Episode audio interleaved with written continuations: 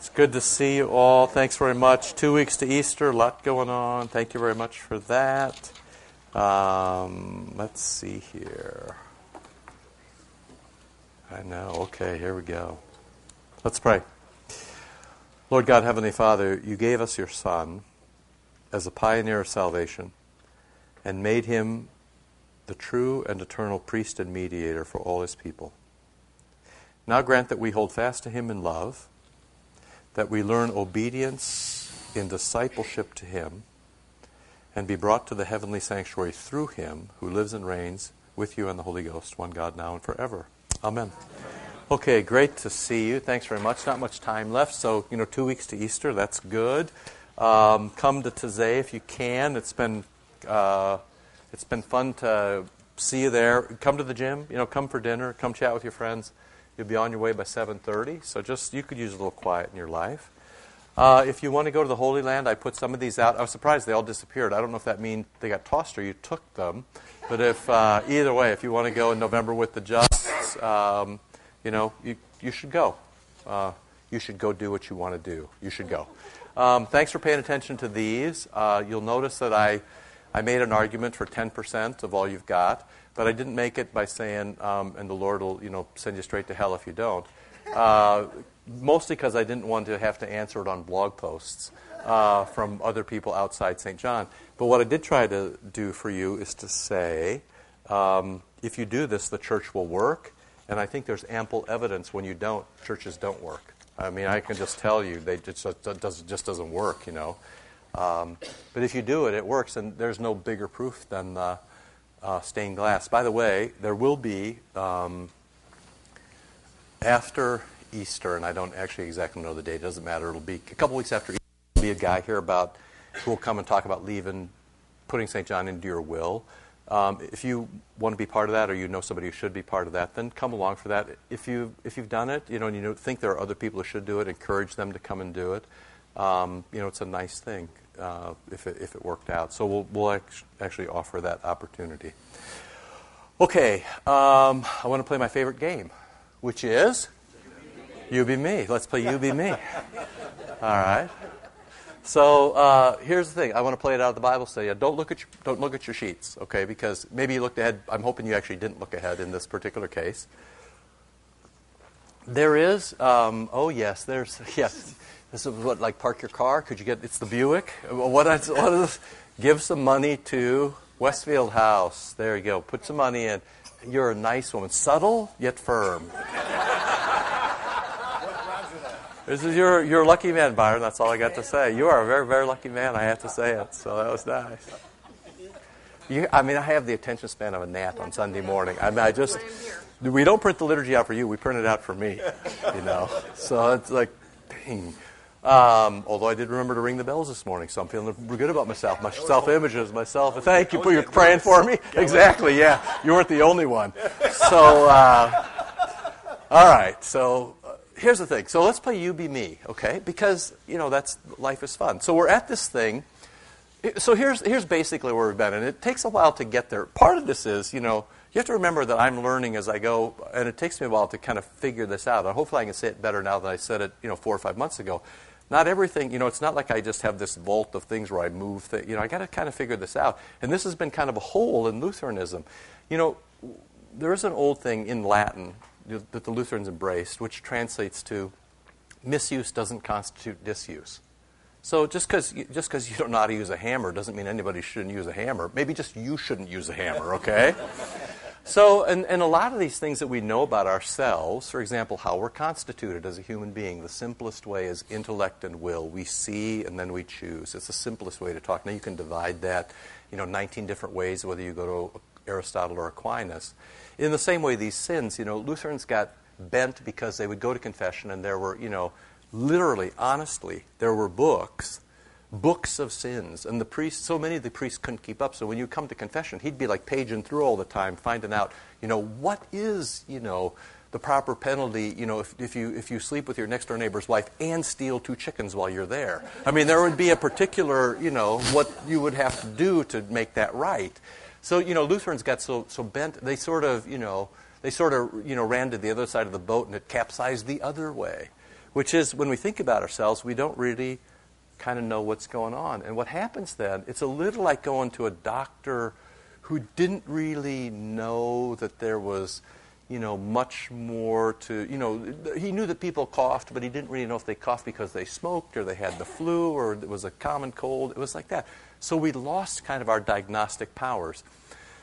What I want to do is hopefully give you and me a common language to first diagnose ourselves, but then also, you know, if you come for help, we might sort of say, well, look, this is how people are constituted, this is how it works. Now, we started with very, very strong things faith, hope, and love, the divine virtues that every Christian gets.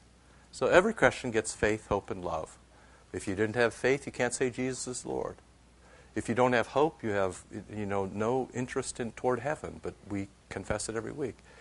You know, if we don't have love, the community blows apart. Everybody gets faith, hope, and love. But then you see, as we learned early, the Holy Spirit distributes his gifts in different ways to different people in different measures. And part of what the church is meant to do is to figure out who's got what and then try to let those things play together. Okay, so we've been running through this list of things like humility. We started with, with humility. You know, if you remember all the gifts you've been given, makes you very thankful, and that thankfulness makes you humble. So the very first thing we did was, if you want to be humble, don't try to be humble because then you become proud of your humility, right?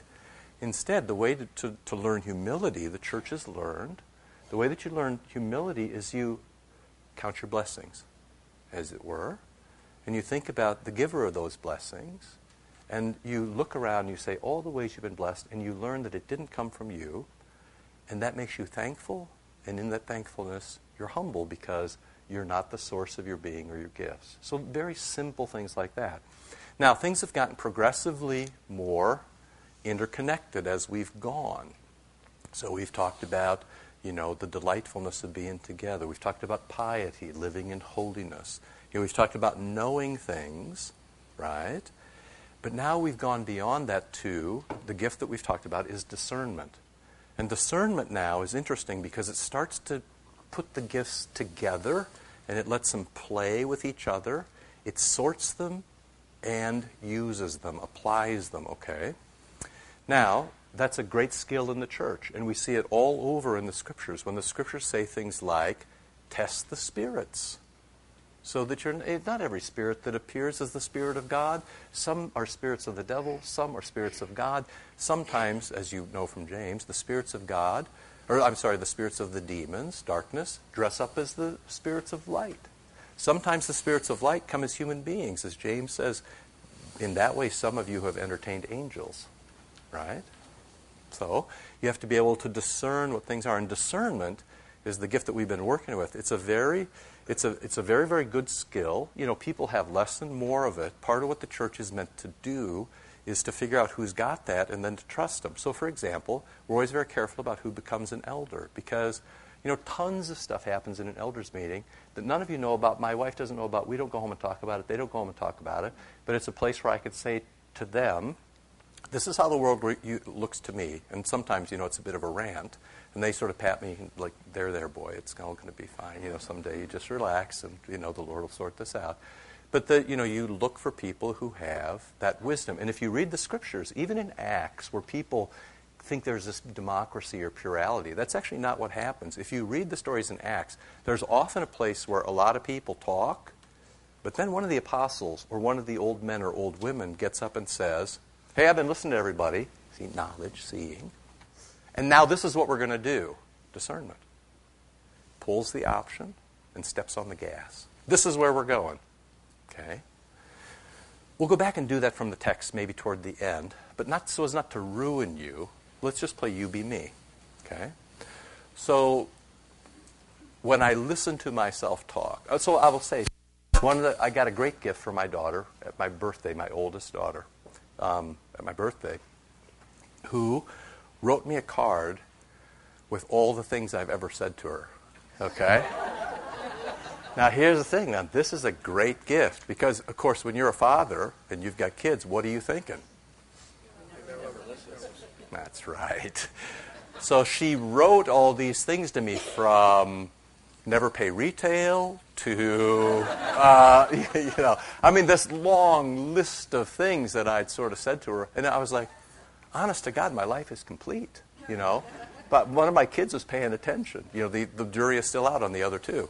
But, but they're younger, you see. I mean, they're younger. You know this, right? It takes a little longer, and, but you, you sort of go. So, in the same way, make me happy. Make me a happy old man. If I said to you, what are the. So, what happens is, I'm sorry, what, I, I was going to say, if I said to you, what are the rubrics by which we sort of run things around here? What are they? Pause. Now, this is what I say. The reason that is, is what happens is discernment distills, distills itself into rubrics or principles for how we do what we do, right?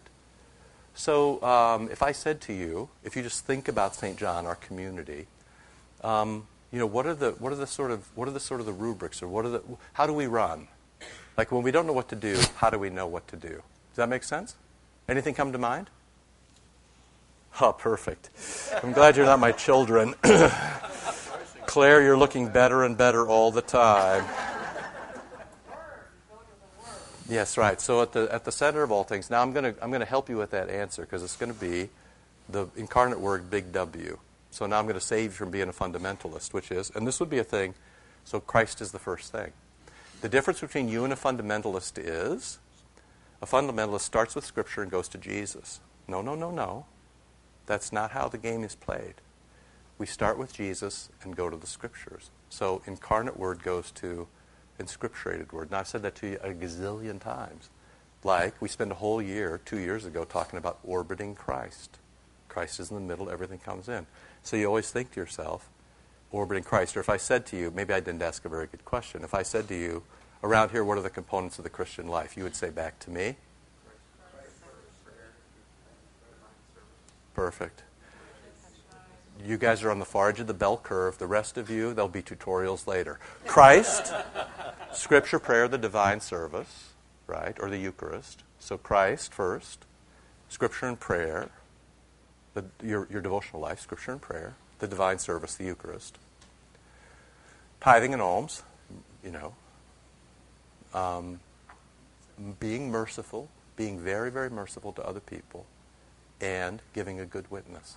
And honestly, I've been here 17 years. We've just ticked kind of through those. I think I gave you those the very first year I was here. That was kind of the first thing we did. This is what this is what you're paying attention to in a Christian life. It's roughly seven things. Christ, Scripture, prayer. So Christ first, your devotional life, alone, individually, if you will, or with your family. The Eucharist, the community, right? Tithing and alms, and very thorough mercy. So it's Russia, and then it's you know Westfield House, and then it's Ghana. Um, and then finally, a winsome witness, and all that that Im- involves, right? So, what else? Anything else? Thanksgiving, not finger Yes, right. So, you want a community that's very, very helpful, right? You want a community that's not judgmental. It's very, very difficult for Christians because we, we have standards. You know, God is not a sop. I mean, God has standards. He's not a slouch. On the other hand, it was in the Romans reading for today. Therefore, there is no condemnation for those who are in Christ Jesus. So, what does that mean? And then it talked about how the law works on you. The law can, can teach you things, but it can't save you. Okay, so here's the deal. We all know pretty much right from wrong, and you can stretch this everything from, you know, you, you have the answer here from, you know, your kids taking drugs to homosexual marriage to, you know, what, what national health care looks like to, you know, dot, dot, dot, dot, dot. You can figure it all out with enough study, okay, with enough discernment. But here's where it starts, which is the law always accuses. So it tells us there's a line. We've done this a thousand times. There's a line, and if you step across it, you might have seen somebody just fell off. Somebody just fell off again into the Grand Canyon, which I always feel bad about, and then I always think, come on, the fence is there. The fence says to you, do not eat of that tree. Do not step over that fence. There's always an Eve somewhere that's got to, you know, Adam, step over. Don't step over the fence. You're like, when you step over the fence, really bad things happen. So the law accuses you stepped over the fence. But for Christians, it was in the gospel for today. It doesn't condemn you, which means while we have standards, we aren't angry all the time. We aren't finger wagging all the time. Because when you do that, the church loses its witness. What we are, we have standards and we love, you see. Or how about this? The basic liturgical stuff. Everything matters because everything teaches, right? Why do the stained glass windows have to look like that or better? Why do they have to look like that? Because everything matters, so everything teaches. You watch people as they go in and look at them. It is overwhelming, nostalgically, for those who have been here a very long time. You know, uh, in sense of accomplishment, the next thing has happened for those of you who've been part of this. For new people, they've never seen it. Why does it have to be that way? Because everything teaches. Long ago, far away, when I came, you remember the church wasn't air conditioned. And somebody, a visitor came and said to me at the door, I mean, literally, it's 97 degrees in there. do you remember you all used to stay home? Do you remember this? And do you remember the first, this is true, the first summer we had air conditioning, that was my first, maybe my first big battle here. The first summer, attendance was up and giving was up so much it paid for the air conditioning. The princely sum of $17,000. Now, when you think about it, you're like, oof. But some, a visitor came to me and said, It's 97 degrees in here. They said, If this place isn't air conditioned in the middle of summer, it makes me, what, what, what are the other things you're not doing? What else aren't you doing? I'm like, a bit, a bit, a bit. You know, I'm standing at the door trying to defend why the place isn't air conditioned. I remember this bride I have. I still see her. She occasionally comes but it was she, she came. She was gorgeous, and she had she had perspired through everything. She looked like somebody had dumped a bucket of water on her. And you're like, I'm thinking, I'm thinking, this poor woman. You know, it was about eight weeks after I was here. I'm like, she just looked. It had to be 110 degrees in there with all those people packed in. You're sort of so. But here's the thing. It's everything from the music to how the lessons are read to how we walk in to how we walk out. And here's and it goes both ways. If we're slovenly, right? If we're slovenly, that's bad because we don't care about God. If we're prissy, we give the we give the impression that God judges everyone who's not up to our standards. There's got to be this easy elegance in the middle because so for the liturgy, everything matters because everything teaches every last thing you do. So watch little kids now as they go look at the windows. So there's kids this morning saying, "I see a shepherd, I see Jesus, I see a cow." I'm like, right? Because that's the reason you do it. Everything matters because everything teaches. What else? Another thing of the windows, the new glass looks very much like the old glass. And unless you have a very good memory, you don't know where the old leaves off and the new begins. Yeah, so they actually bought the company that made the old windows in the course of the construction of this, and they taught two people in their shop how to. It was a thing that they didn't do anymore. It's a very uncommon way of doing. You both fire the windows and paint them, right? What else? You got something else? You're going to make me sad if you don't, uh, you know. Anything else? Yeah, do find your spot. Exactly. So we spend a whole we spend a whole lot of time about trying to find find your spot, which is each of you has a gift and it needs to be exercised in this place. Um, it's extraordinarily important that you do that. If you don't do that, we'll be poorer and you'll be poorer. I mean, every last person. And I have to say, you know, how to make the congregation sticky in a way that everybody finds their spot is kind of the next thing.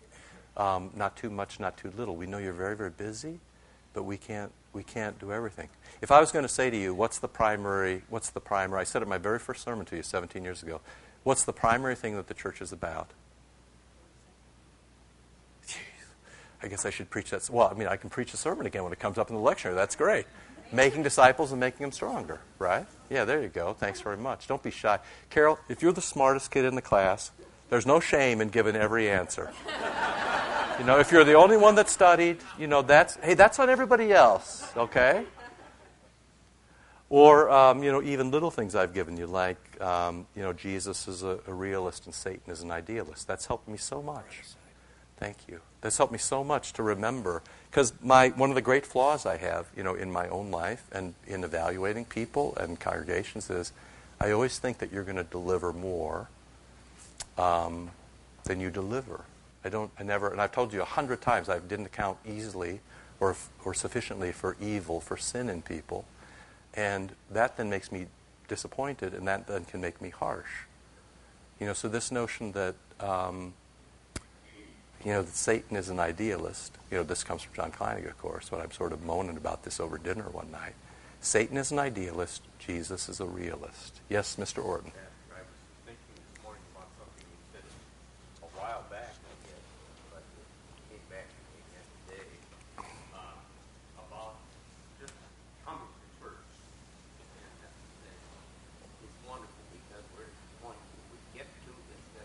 There you go. Thank you very much. So that was a very early thing I said. The, the distinction between law and gospel is the distinction between what you get to do and what you've got to do, right?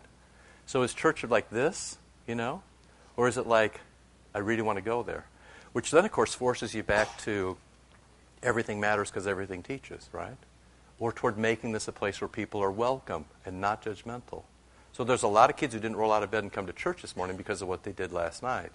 If you look at them like, I know what you did last night, for you would be, I know what you did last summer because those are the movies you watch. Uh, you know, uh, you know, if you look at them, that's one way of looking at them. The other way is to look at them like, here's the Eucharist, and that'll just clean that up from last night, right? Bruce.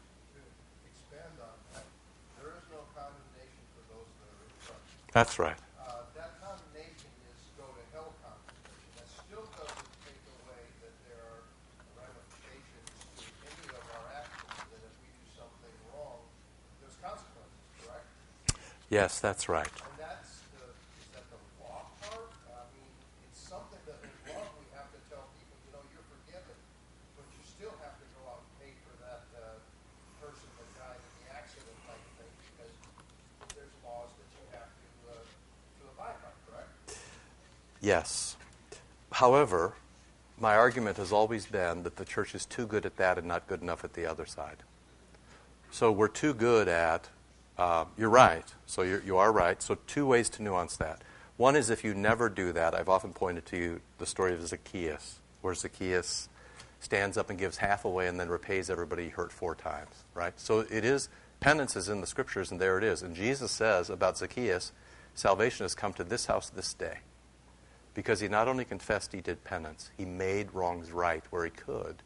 On the other hand, honestly, the church has been so sharp with people, you would think that the church is for perfect people, not for sinners.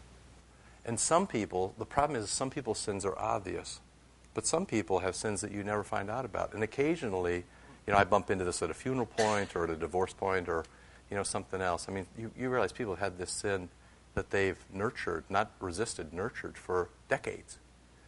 And, you know, so I just, I just, I just am very careful about the accusation of the law. The law always does accuse, but I don't think if people looked at most Missouri Synod Lutheran churches, I don't think what they would say is, you don't accuse people enough. I think they would say the opposite, which is you don't love people enough. So I have given that, and you're of you know roughly my age, you know we're roughly contemporaries. You know, there's been enough of that in your history and mine that everybody knows that, and everybody knows what you're talking about. That's part of the wisdom in what you're saying. Everybody knows what you're talking about. But here's the thing: that's not the last word, and we're not very good with the other side. So. That first line, there is no condemnation for those who are in Christ Jesus. That means every kid that's ever been baptized here, right? Every kid who's ever been to the Eucharist, every person who's been broken and come back and confessed. There's no condemnation. Sure, we do stupid stuff all the time, and we have to live with the consequences of our stupid stuff.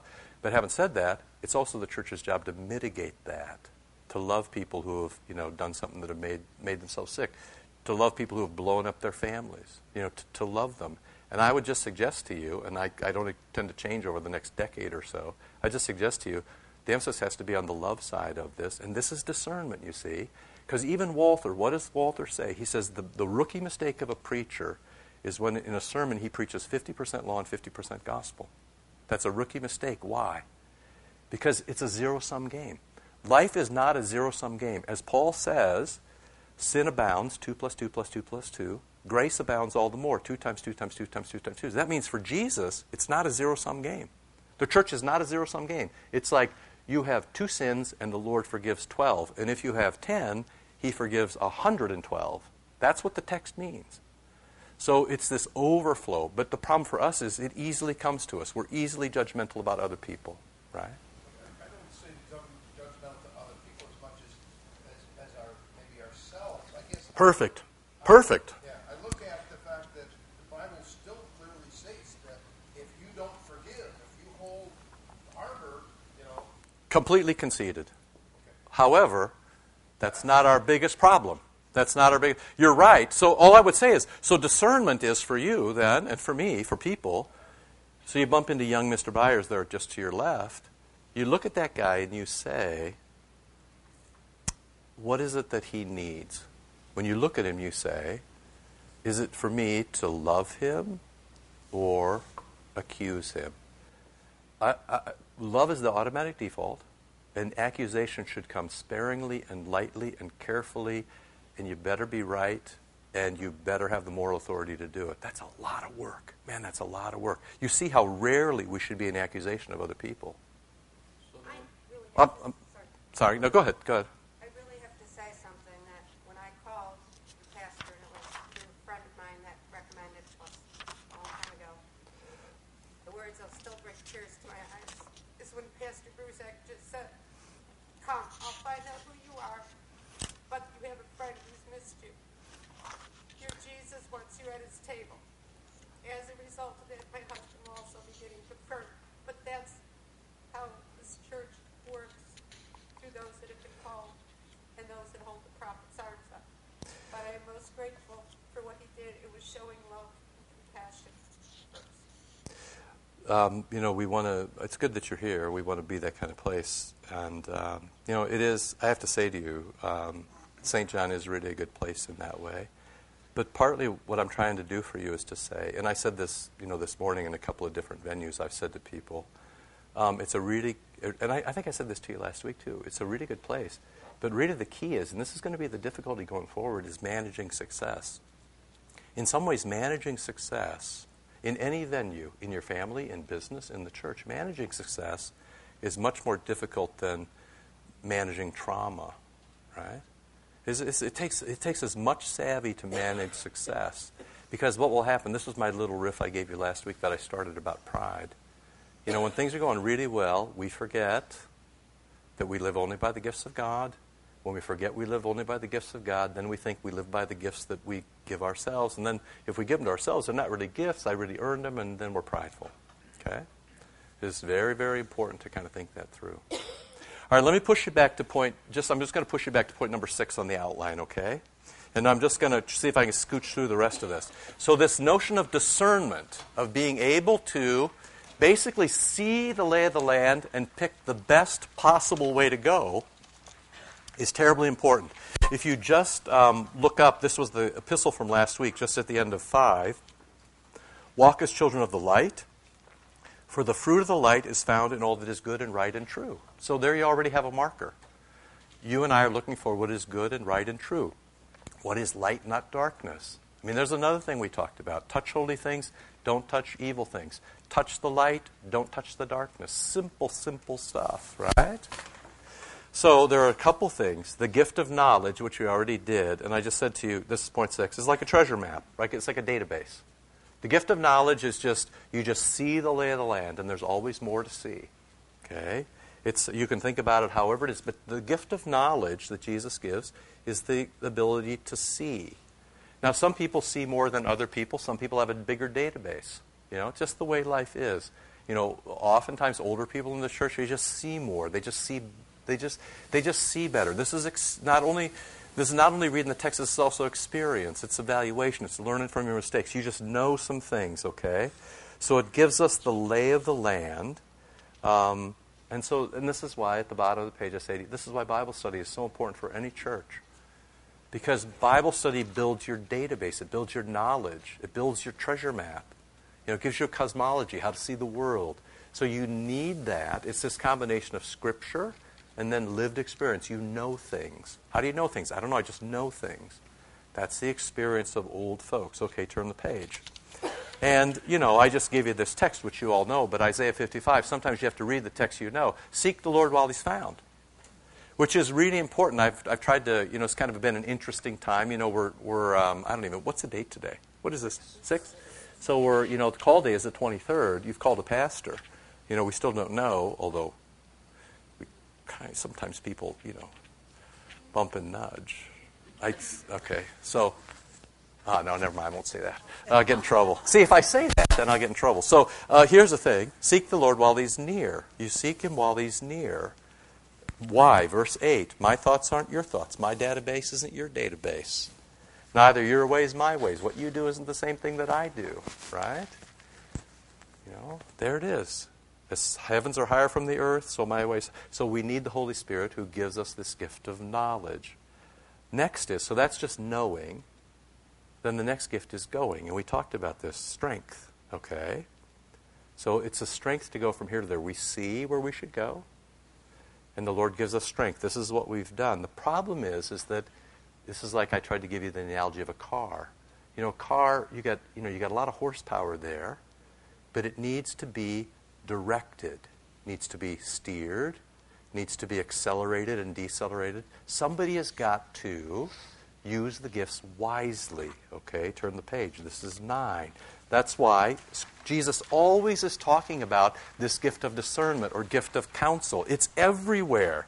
That you're supposed to act wisely, with discretion, cleverly. Wise as serpents, innocent as doves. What does that mean? It means that you don't presume the worst about people as you go see them, but you also know that people can be horrible. It means that you, you don't presume the worst about people when they do it, and you evaluate what if they do their absolute best. So let's just take the tithing thing. If everybody goes 10% by the end of Lent, which I in my heart know you will, uh, you know, then the next thing we'll have to figure out is how we're going to spend that big pile of money. I don't want to be like Moses who has to say, don't bring me any more money. I, I don't know what. I want to be the guy like Moses, the, the you know Moses, the, the, the, the next edition, 2.0. Just keep bringing it. We'll figure it out. Okay, pile it up downstairs. We have to burn it to keep the you know place warm. That's what we'll do. We'll figure it out. You know, you need you know you need this discernment. What if everybody turns out, and then what if they don't? What if you all do the best thing? And live in humility and love? What if you don't? What if you all turn out to be prideful and greedy? I mean, that's part of the deal because we know we have both those things going on. This is discernment. This is what elders have to do. It's what pastors have to do. It's what leaders have to do. It's what parents have to do. This is a divine gift. It's not just about power going from one place to another. Anybody can do that. Right? And it's not just about knowing, because no matter how much you know, you never know enough and you never know what God is going to do next. This is about, this is about getting the lay of the land and finding the best way through that is, goes with truth, goes with light, right? Goes with good. So, um, you know, the, I give you the text at the bottom here. You know this. Um, you count nails before you build a house. You count noses before you have a fist fight. And that's Jesus. Which of you is going to build a tower? Doesn't sit down and make some plans. Goes to the Home Depot, checks his credit rating. You know, which of you who's going to build a tower doesn't count nails? Because if you fail, what will everybody say? What an idiot! And the guy's got no discernment. He, you know, he, he, you know, he was strong enough to build a tower, but he didn't have the money at the end of the day. Which of you, before he has a fist fight, which of you will say, with you know, a thousand men, I go with ten thousand men? Which one of you you know, you think about a fist fight and you say to yourself, hey, am I really going to be able to finish this? That's discernment. Like, is it better to have a fist fight and just kind of finish them off, you know? Can you drop them with one punch? Or is this going to be a long, drawn out thing? The history of the world can be written as the history of failed wars because people didn't discern very well about what was important and what wasn't.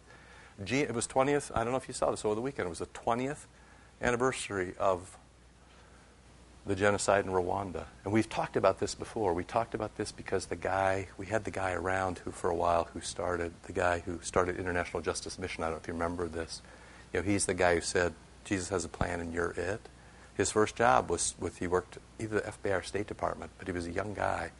And he went and listened, sat and listened. He's a Christian guy, a young guy. He went and sat and listened to basically person after person say, they hacked my family to death in front of my eyes they burned the church down with 400 people in front of it. Yesterday, the, the, the, story they used was I mean, you can't believe people can be this horrible. A mother who had seven kids, and they made her um, decide which kids, she had to dig the grave and decide which kids she would bury alive. And they said, you can either, you can either um, bury some of your kids and have the other ones. You, so you can imagine this. You bury them alive. And then, of course, they killed her kids anyway in front of her eyes. And Rwanda is going through right now what um, South Africa went through, the Truth and Justice Commission, where the way they found, and this is interesting, how government eventually mimics the church. They have figured out that people have to go to people. So here's the payoff. If I go to you and say, I hacked your family to death, my prison term gets shortened or I get left, let, let out 20 years later. Because they've realized there's never really closure if you just work with anger and justice. People say it all the time, but it's just not true. See, people don't discern that anger doesn't quench itself and that justice isn't the final answer. You know, even South Africa, even Rwanda, and it takes 10, 20, 30 years. We will see this in Syria now with all the people. However that plays out, however that plays out. You know, I read an article the other day about they have no anesthesia for kids when they bring them into the emergency room. You know what they do for the emergency room in, in Syria, Damascus? They hit kids over the head with a lead pipe, knock them out so that they can do more difficult surgery. That's the world in which you live. That's my world, okay? That's why we pray for people on Sunday morning. Okay, so it's terribly important to see. We can see it all around it. The problem with the church is it doesn't always work in real time. You can tell people mercy is important in real time, but they don't believe you. Now, they'll believe you 10 years later, or 20 years later, or 30 years later when justice and anger didn't solve it, right? When people have feuds that last 50 and 100 and 200 and 500 years. You know, the Bosnians have to hate the Serbs, and the Serbs, you know, have to hate the Bosnians, and the Croatians, they, you know, all of that. This keeps going. So part of it is none of us live long enough to, to learn it and then do it.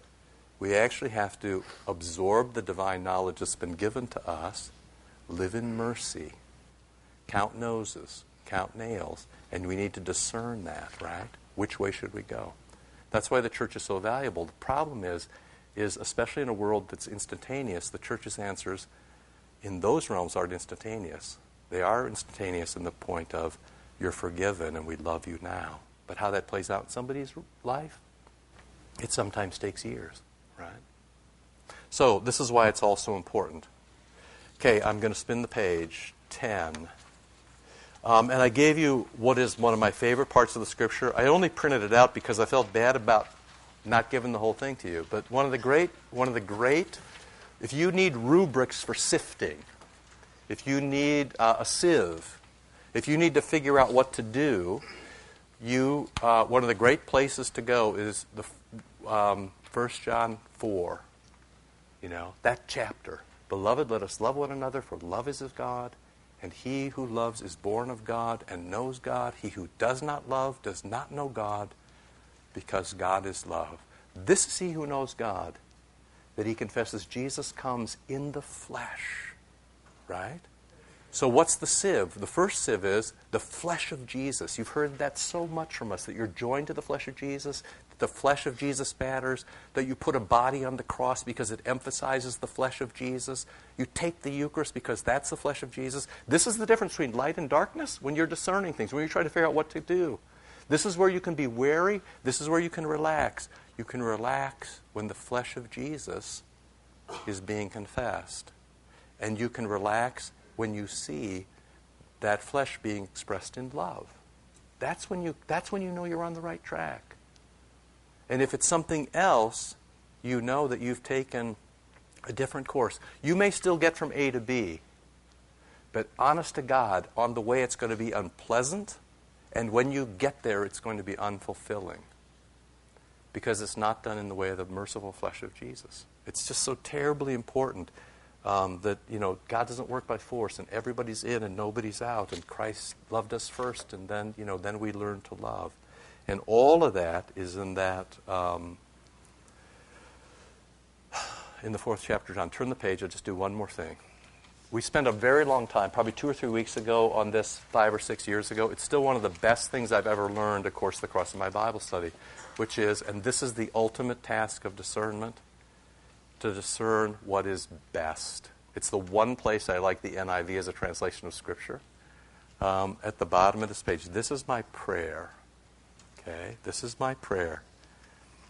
That your love may abound more and more in knowledge. Look at that. So two of them are wrapped together.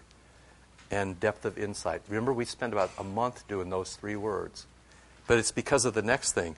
So that you may able, and there it is, you may be able to discern, sift, decide, figure out, put them next to each other and examine them and choose one.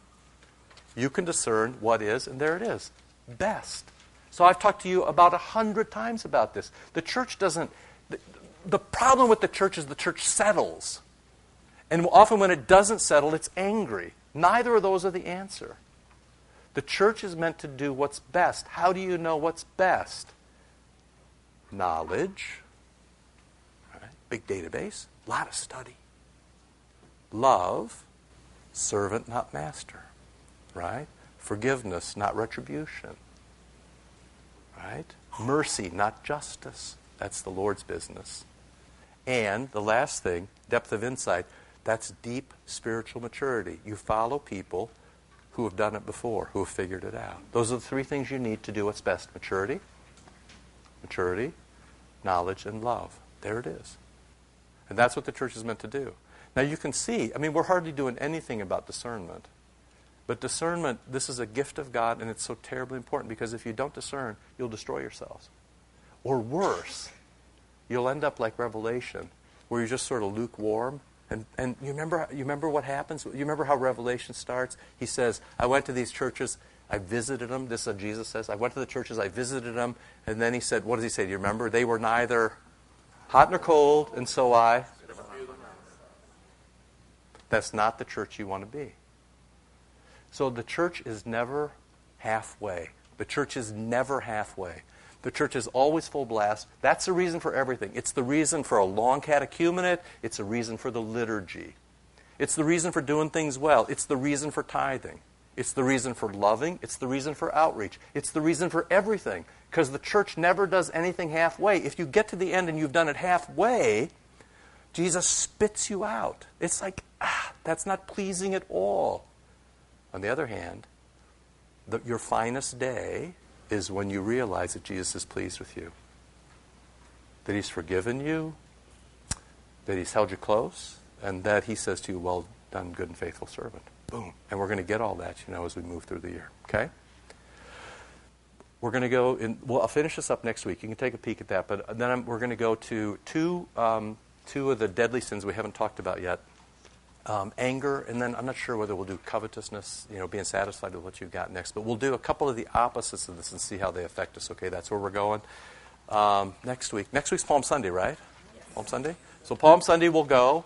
Easter we won't go. We'll be back, but we'll, you know, we'll keep going. All right, we got to run. Love you, Lord. Remember us in your kingdom. Teach us to pray. Our Father, who art in heaven, hallowed be thy name. Thy kingdom come. Thy will be done on earth as it is in heaven. Give us this day our daily bread, and forgive us our trespasses, as we forgive those who trespass against us. And lead us not into temptation, but deliver us from evil. For thine is the kingdom, and the power, and the glory, forever and ever. Amen. All right, thanks. See you. Love you. Bye.